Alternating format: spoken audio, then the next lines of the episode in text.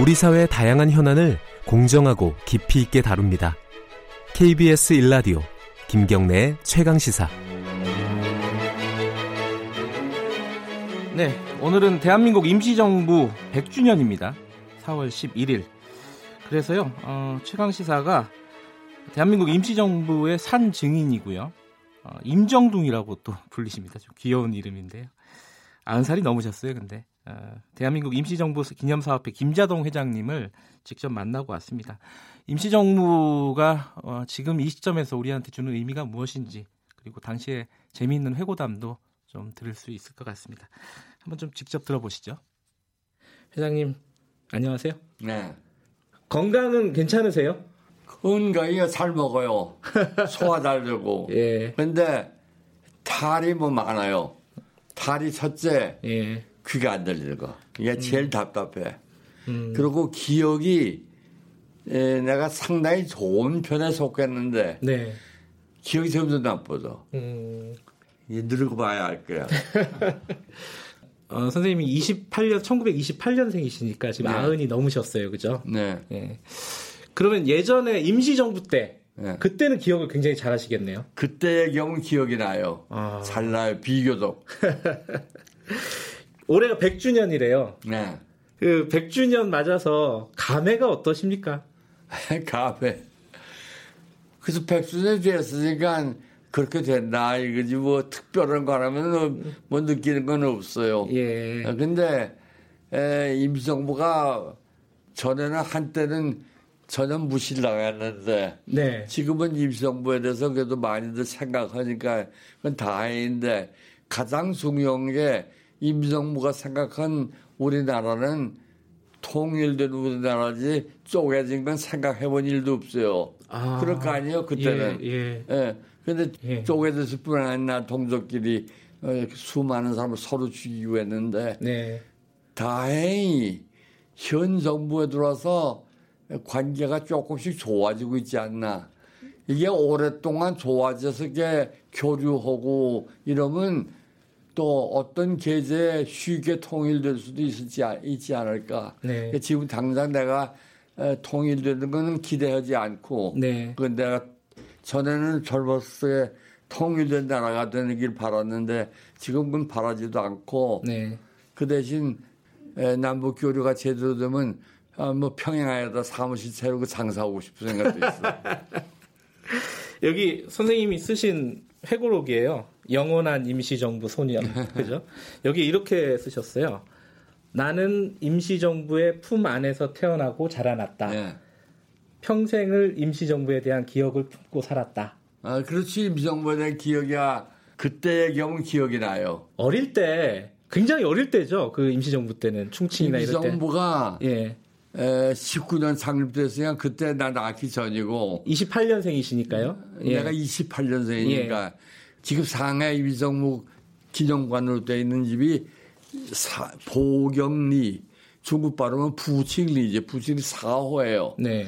그러니까 임시정부 사람들 노상 우리 집에 왔다 갔다 하는데 청사 안에는 임시정부 주요 간부는 김구 선생 혼자 있었어요. 어, 그 나머지는 청년 한 7, 8명을 어, 거느리고 있었어. 난 다 들은 얘기지. 음, 근데 7, 8명 중에 한 사람이 윤봉길 의사예요. 아, 그 백범 선생이 청년들을 거느리고 있으면서 아침 저녁은 같이 먹었대.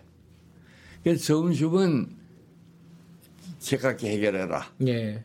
점심 안준 거라. 근데 백범 선생은 또 하나 아주 철칙이 있어요. 내가 이건 공급인데 네. 딴 사람 점심 안 먹이고 내가 공급 가서 나 밥 먹을 수 있냐. 예. 그러니까 자기는 저, 시- 양이 커요. 시- 그런 분이 점심 굴루스럽고 그러니까 거기 교민들이 많거든. 이 집에 가서 한 끼, 저 집에 서 한 끼. 예. 우리 집이 제일 가까워. 그리고 우리 어머님이 백범 선생뿐 아니라 누구든지 찾아오면 아주 대접하는데 우리 만만하고 오면 반갑게 대하고 오니까 우리 집에 자주 왔대. 여러분 그때면 뭐나 데리고 근처에 가서 뭐 아마 엿도 하나 사주고 그랬던 거 봐. 그때 그 윤봉길 선생님은 어, 실제로 보- 봤던 기억은 안 나시죠? 날 이뻐할 때. 아, 이뻐했대요? 난 기억이 안 나지. 그때 네 살, 다섯 네 살이니까. 살이니까. 예, 네 살이니까. 근데 윤봉길이 큰 아들이 윤종이라고 예. 나하고 동갑이에요. 아, 그래 그때 윤희사 그랬대. 아이고 근데 너가 나 아- 아들하고 동갑이라고 말이야. 아주 귀여워 했는데 국내 와서 내가 종이하고 친하게 지냈어. 아, 나중에요? 그8.15 후에. 예. 그때, 이렇게, 임시정부 따라서 계속 움직이셨잖아요. 네. 그때 안 힘드셨어요? 아니 어른들이라 좀 힘들었겠어. 예. 나는 원래 어려서부터 재밌었어요. 아, 그래요? 초등학교 때부터. 음, 그리고 시사 문제 관심이 많고. 예. 그 여행하는 게 그렇게 재미있어. 아, 그래요? 아, 오직 재미만 있었어. 아니, 그 밥 먹기도 힘들고, 잠자기도 힘들고 아, 그랬을 밥 텐데. 먹기가 힘들 일은 먹는 사람이 힘들 게 없지 먹이는 사람이 힘들지. 어른들은 힘들었을 텐데. 어른들이 우리 우리 어머님이 예.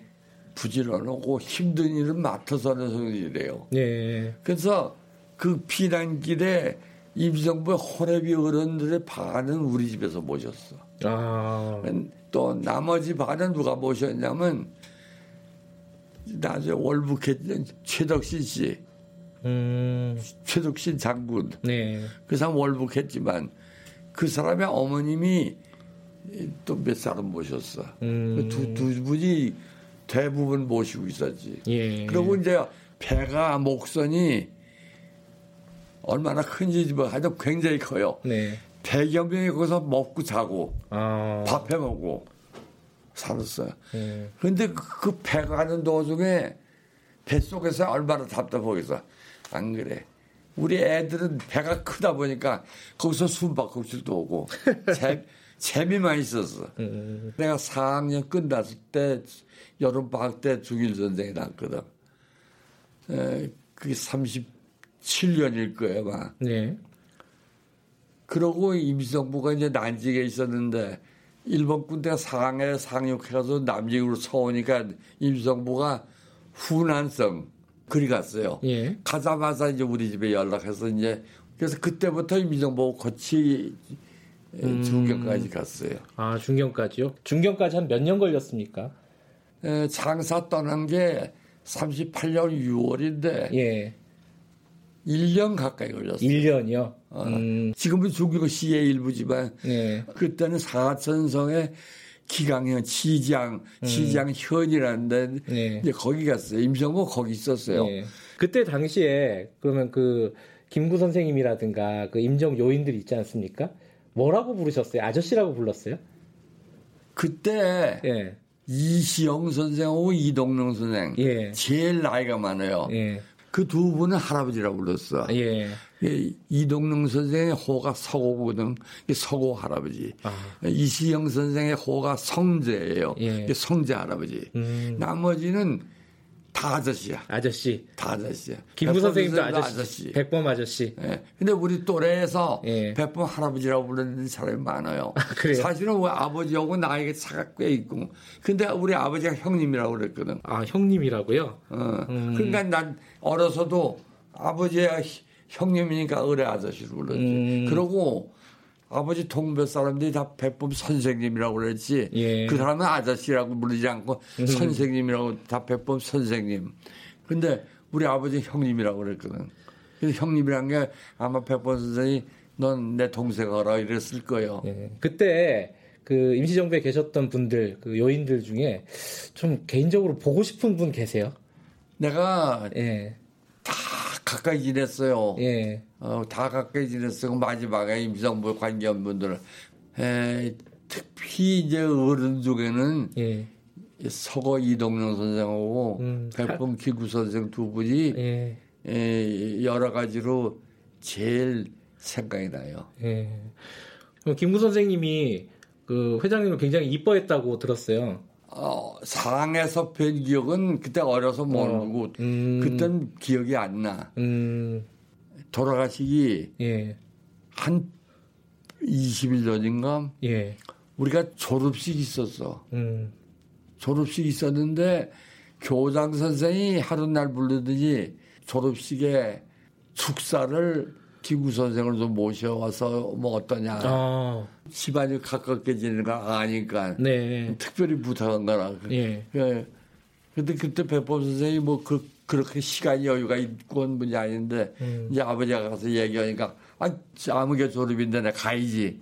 그 와서 저거 했는데 그날 뵙고 인사만 했지 돌아갈 때까지 못 봤어요. 아, 돌아가시 조금 전에 와서 오- 축사를 했거든. 축사할 적에 오늘 졸업생 중에 내 친자식 같은 사람이 저기 여기 있다고 얘기까지 해주고 그랬는데 음. 어, 이 얘기 좀 여쭤봐야 될 것 같아요. 해방 때 해방을 충칭에서 받으셨죠. 네. 중경에서 예. 소식을 어, 디서 들으셨어요? 해방 소식을 누구한테? 원자탄 던져, 던지고 두 번째 던진 게 8월 초거든. 12시에 히로히도가 항복선언을 했거든. 그러면 요즘 같으면 중경에서 1시간 후면 나갈 거 아니야. 저녁을 먹고, 그러니까 아마 6시는 지냈을 게, 예, 저녁 일찍 좀 먹었을 것 같으니까. 나동규라고 있어요. 그 사람도 광복군에서 버마에 파견돼 갔가 예. 거기 갔다 몸이 좋지 않아서 쉬러 온 사람이야. 근데 그 사람이 밖에 나갔다가 박수 치면서 만세 하면서 들어오는 거라 우리 집으로. 예. 그럼 이상하다 생각하면서 어찌 아 이거 왜는 황복했구나 하는 생각이 들는데. 근데 벌떡 일어나가지고 나가니까 중국 사람들은요 조음은 딱총 떠드리는 게 첫째 일이야. 뭘 터트려요? 딱총. 아, 딱총이요. 예. 밥 들어봤어요? 예, 예, 예. 불꽃놀이 비슷하게 막 요만한 나. 예. 거딱 매달면 따다다다다다 하는 온 시가가 딱총 소리고 아, 축제 분위기였겠네요. 아이고 그 도- 사람들 미쳐린 것이 좋아서들 나와서 모르는 사람도 그냥 끌어안고 이 난리야. 음. 그 나도 그쪽에 끼어서 그, 어, 그, 그, 돌아다녔지. 근데 그 그렇게 해방이 되고 나서 한국에 오고 싶으셨을 거 아니에요? 금방 가고 싶지. 예. 근데 네. 한참 있다 오셨어요. 우리 마음대로 오나? 아, 11월에 임시정부가 귀국했어요. 그 네. 국무위원들, 주석 뭐 이런 분들은 어, 상에서 또 비, 미군이 비행기 내줘야 가니까 네. 그렇게 놓았는데 우리 아버지는 어떻게 했냐. 8.15가 되자 열흘도 한 열흘 후에 중경을 떠나서 상해로 왔어.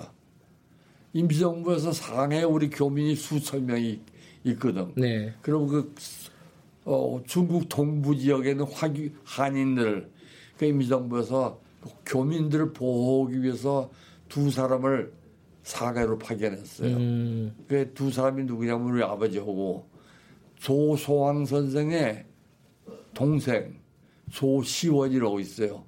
여기 와서 국, 에, 아마 재헌 국회의원인가 국회의원도 하고 그랬지. 다 돌아갔지만. 근데 상해서 이제 가니까 우리는 중경에서 1월 달에 떠나서 2월 초에 상해 도착했어. 네. 그래서 상해에서 3개월 있다가 5월 달에 피난민선 타고 돌아왔지. 음. 근데 그때 당시에 임시정부 요인들도 한국에 오는 게 굉장히 힘들었죠. 대접도 아니, 그 못 사람- 받았고. 그분들은 그래도 대접을 했지. 그래도 비행기로 왔으니까. 왔는데 예. 그것도 한꺼번에 오지 못하고 비행기 둘을 나눠 타는데 첫 번째 비행기는 여의도로 왔어. 두 번째는 군산 비행장이라서 그때 군산에 비행장이 있었던 모양이야. 예.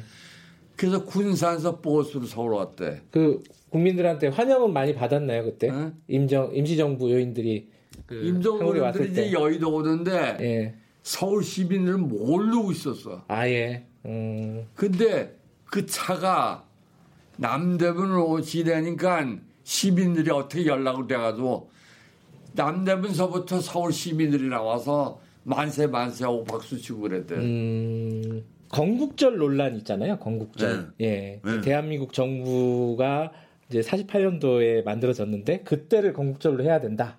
그리고 임시정부 때 1919년을 건국절로 해야 된다. 회장님은 어떻게 생각하십니까? 이 논란에 대해서. 그거는 건국절을 8월 15일로 한다는 건 한 마리로 개소리야. 네. 건국절을 처음부터 대통령이 누구야? 이승만이거든. 그렇죠. 이 박사가 명목상 임시정부 대통령을 했어. 네. 이 박사 한중에 대한민국 임시정부가 생긴 날이 임시정부 대한민국 수립한 날이라고 생각하고 있어. 네.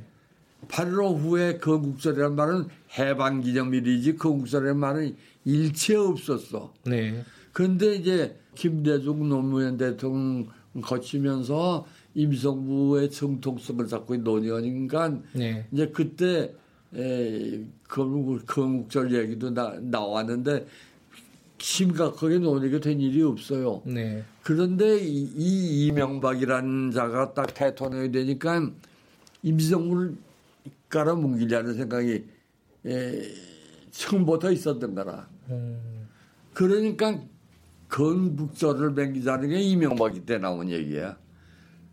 8월 15일이 건국절이니까 임시정부 기념일은 없던 걸로. 그게 이명박이 생각이에요, 이명박이. 음. 왜 임시정부를 무시하려고 했던 거죠? 이유가 뭘까요? 한마디로 친일 단죄들이야.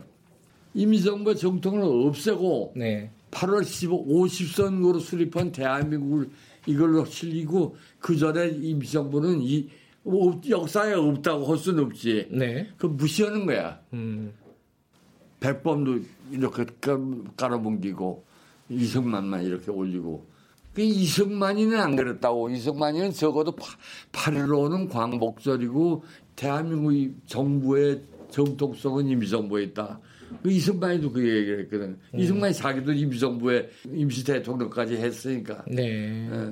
김원봉 선생님한테 네. 훈장을 서운하냐 마냐 가지고 논란이 있습니다. 이거 어떻게 생각을 하세요?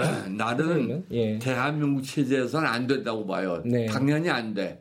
왜냐하면 북부에서 상과까지 예. 했으니까 어, 무슨 어, 뭐, 뭐 역으로 말하면 감사원, 예, 예. 감사원장 같은 자리까지 이북에서 했거든. 음. 그러니까 안 되는 건 당연한데 네. 난 개인적으로도 아저씨라고 부르던 사람이고 네. 가 처가 식구 너무나 아주 친하게 지냈고 그는 네. 안 됐다는 생각이. 그게 왜안 됐냐? 북쪽에서도 이렇게 됐거든. 숙청됐다. 아, 북쪽에서 숙성됐단 말이에요. 예. 좋은 절제가 줄 수가 없는 조건이 예. 북쪽 정부의 장, 적어도 창립의 멤버란 말이에요. 그 예를 들면 이북에 가서 저 총리까지 한게 뭐라고 했어? 홍병 씨가 이북 가서 뭐 했어? 그 사람도 당연히 상부 받아야 돼. 독립장관 정도 받아야 된단 말이에요. 네. 두 가지만 더 말씀 예, 여쭤볼게요. 한 가지는 항상 이 말씀을 하셨어요. 인터뷰를 보면은 독립운동의 올바른 계승은 통일운동이다. 어. 이게 어떤 의미인지 좀 설명을 대장은 해주세요. 독립운동을 기- 개성은 통일 독립이라. 그 통일 독립이지. 이거 언제 쪼개야 된다라 생각한다. 그러니까 50선거 때 임시정부 관계 사람들은 다 거절했어요. 참가를. 아, 5월 10일 선거요. 예. 우리 식구 투표 안 했어. 음, 우리 아버지 어머니 투표 안 했어. 난 그때 투표권을 없고 투표 안 했어. 단독 정부가 수립되면 백범 선생이 그때 주장했어. 이거 단독 정부가 수립되면 이북도 기다리고 있다가 또 단독 정부 맹긴다고. 네. 여기 정부 수립이 8월 15일 아니야? 네. 이북 정부 수립이 며칠인 알아? 8월 25일이야. 이북에선 다 실제적으로 단독 정부가 수립돼 있어. 네. 정부라고 부르지 않고 인민위원회라고 불렀을 뿐이지. 네. 근데 남쪽에서 단독 정부를 수립하니까 소립했거든. 그 분나라 책임은 남쪽에 있다 이거야. 이 북에서는 그런 생각을 해. 이 남쪽에는 그런 거 생각하지 뭐 정권 잡는 것만 생각할 줄 알지. 예. 정말 북을 적대시하면서도 북한테 뭐 잡히지 않아야 되겠다. 이런 것도 생각할 줄 모르는 게 대한민국의 창립대 멤버들이라고. 네. 그 정권 잡는 것만 생각하는 거지. 알겠습니다. 이 마지막으로요. 예. 회장님께서 국민들한테 기념사업회 회장님이시니까 100주년이잖아요. 예. 한 말씀 해주신다면은 아, 지금 남북 관계가 뭐 약간 좀 미국하고 이- 이북하고 얘기가 좀 마찰이 있고 해서 참 중단되어 있지만 좋은 방향으로 현재 대통령이 끌고 있고 네. 북쪽에 난 김정은이가 그렇게 맥힌 사람으로 보지 않아요. 네. 그래서 남북 관계- 관계가 조금씩 좋아지지 않을까. 음, 그 좋은 상태가 오래 가면 통일이 언제 어떻게 쉽게 올 수도 있단 말이에요. 네. 나는 흡수도 바라지 않아. 어떻게든 서로 이렇게 해가지고 형식은 아무래도 좋다. 통일이 돼야지. 통일 안 된 나라는 반쪽 나라야. 아무리 대한민국이 세계 뭐 경제적으로 열째 아니라니 몇째 들어가니 해도 반쪽 나라야.